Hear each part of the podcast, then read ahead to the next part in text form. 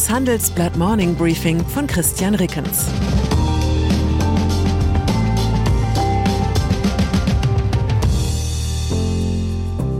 Guten Morgen allerseits. Heute ist Donnerstag, der 8. Dezember 2022 und das sind unsere Themen. Putschversuch, König Heinrich und seine Mann. Aufklärungsversuch, Prozessbeginn in Sachen Wirecard. Verbrüderungsbesuch, Xi in Saudi-Arabien. Nach einer kurzen Unterbrechung geht es gleich weiter. Bleiben Sie dran. Die Welt steht vor gewaltigen Herausforderungen. Zum einen die Energiewende voranzutreiben und gleichzeitig den Klimawandel einzudämmen. Und auch der Energieträger Wasserstoff gewinnt weltweit immer mehr an Bedeutung. Doch wie geht es weiter? Erfahren Sie mehr auf dem Handelsblatt Wasserstoffgipfel 2024 am 12. und 13. Juni in Essen. Infos unter handelsblatt-wasserstoffgipfel.de. Mit dem Vorteilscode Wasserstoff 2024 erhalten Sie einen Rabatt von 15% auf die Tickets. Razzia. Narzisstische Verblendung, fortschreitender Realitätsverlust, ein Abgrund, den man in diesem Land nicht für möglich gehalten hätte. Noch vor 24 Stunden wären diese Begriffe exklusiv reserviert gewesen für den heutigen Auftakt des Strafprozesses um den Bilanzskandal bei Wirecard. Doch nun hat die Wirecard-Saga in Sachen Irrsinn ernsthafte Konkurrenz bekommen. Die Rede ist natürlich von den rechten Verschwörern um den mutmaßlichen Rädelsführer Heinrich der 13. Prinz Reuß, die gestern Morgen bei einer bundesweiten Razzia festgenommen wurden. Sie sollen einen gewaltsamen Sturz der Bundesregierung geplant und bereits mit dem Horten von Waffen begonnen haben. Mit von der Partie war unter anderem eine ehemalige Bundestagsabgeordnete der AfD, die bis gestern als Richterin arbeitete und den Verschwörern wohl den Zugang zum Reichstagsgebäude verschaffen sollte. Ferner ehemalige Bundeswehroffiziere und ein Tenorsänger, dem die Verschwörer angeblich das Amt des Kulturbeauftragten zugedacht hatten. Spätestens hier beginnt die unfreiwillige Komik. Sie endet beim 71-jährigen Prinzen, der Deutschland im Erfolgsfall hätte regieren sollen und auf den Fotos von seiner Verhaftung aussieht, als käme er gerade vom Herrenmenschenausstatter.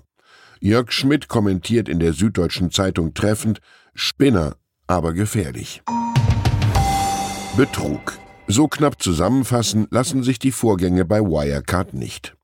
Fast 20 Monate lang ermittelte die Staatsanwaltschaft, die Anklageschrift umfasst 474 Seiten. Die Vorwürfe lauten auf Bandenbetrug, Untreue, Bilanzfälschung sowie Manipulation des Wirecard-Aktienkurses. Kurz vor dem heutigen Prozessbeginn gibt es eine überraschende Wendung. Das Landgericht München I hat zwei forensische Psychiater als Sachverständige bestellt. Sie sollen Stefan von Erfa begutachten. Der ehemalige Chefbuchhalter von Wirecard ist einer der drei Angeklagten. Sollte sich herausstellen, dass von Erfa im mutmaßlichen Tatzeitraum psychisch beeinträchtigt war, könnte dies eine mögliche Schuld ausschließen oder mildern. Und auch eine Verurteilung des ebenfalls angeklagten Ex-Vorstandsvorsitzenden Markus Braun sei keineswegs ausgemacht, kommentiert Handelsblatt Investigativchef Sönke Iversen. Die Beweislage sei dünn, die Anklage gegen Braun beruhe vor allem auf den Aussagen des dritten Angeklagten Oliver Bellenhaus, ehemals Statthalter des Konzerns in Dubai. Nachdem die Kollegen von der Londoner Financial Times mit ihren Recherchen den Stein ins Rollen gebracht hatten, hat das Handelsblatt die Aufklärung im Fall Wirecard immer wieder durch eigene Recherchen vorangetrieben. Viele der dabei entstandenen Insider-Reports habe ich als Textchef bearbeitet und war immer wieder fasziniert von der Gleichzeitigkeit des Hochkriminellen und des zutiefst Banalen bei Wirecard. Zero Covid. Am Mittwoch hat China drastische Lockerungen der bisher strikten Corona-Politik verkündet. Bei leichten Infektionsverläufen dürfen sich viele Bürger nun auch zu Hause isolieren, anstatt in ein zentrales Quarantänecamp umziehen zu müssen. Lokale Beamte dürfen nun keine ganzen Wohnanlagen mehr zu Hochrisikogebieten erklären. In chinesischen Medien wurden in den vergangenen Tagen zahlreiche Berichte verbreitet, die die Omikron-Variante mit einer Erkältung verglichen. Das entspricht einer Abkehr von früheren Kampagnen, in denen das Coronavirus immer wieder als sehr gefährlich dargestellt wurde. Offenbar soll die Bevölkerung auf ein Leben mit dem Virus vorbereitet werden. Die Lockerungen werden als Reaktion auf die landesweiten Proteste in mehreren chinesischen Städten Ende November gesehen, aber auch auf die Lockdown geschädigte Wirtschaftslage. Golfstaaten. Von der Unbill daheim kann sich Chinas Parteichef heute bei seinem Staatsbesuch in Saudi-Arabien entspannen, wo er wahrscheinlich keinen Demonstranten begegnen wird und auch keine Frage zu Menschenrechten und ähnlichen westlichen Pläsierchen befürchten muss. Xi Jinping bekam einen Empfang mit allen Ehren des saudischen Staates. Das sei ein deutlicher Kontrast zu dem verhaltenen Empfang, den US-Präsident Joe Biden im Juli erhielt, heißt es in einem Kommentar des arabischen Mediums Al Jazeera. Solide Basis für die Harmonie, China ist der mit Abstand wichtigste Kunde für saudische Ölexporte. Die Absicht hinter dem Besuch ist klar. China will davon profitieren, dass sich die Beziehungen zwischen den USA und Saudi-Arabien in letzter Zeit deutlich verschlechtert haben. Im Oktober hatte Biden Riyadh beschuldigt, sich durch Kürzungen bei der Ölförderung indirekt mit Russland zu verbünden.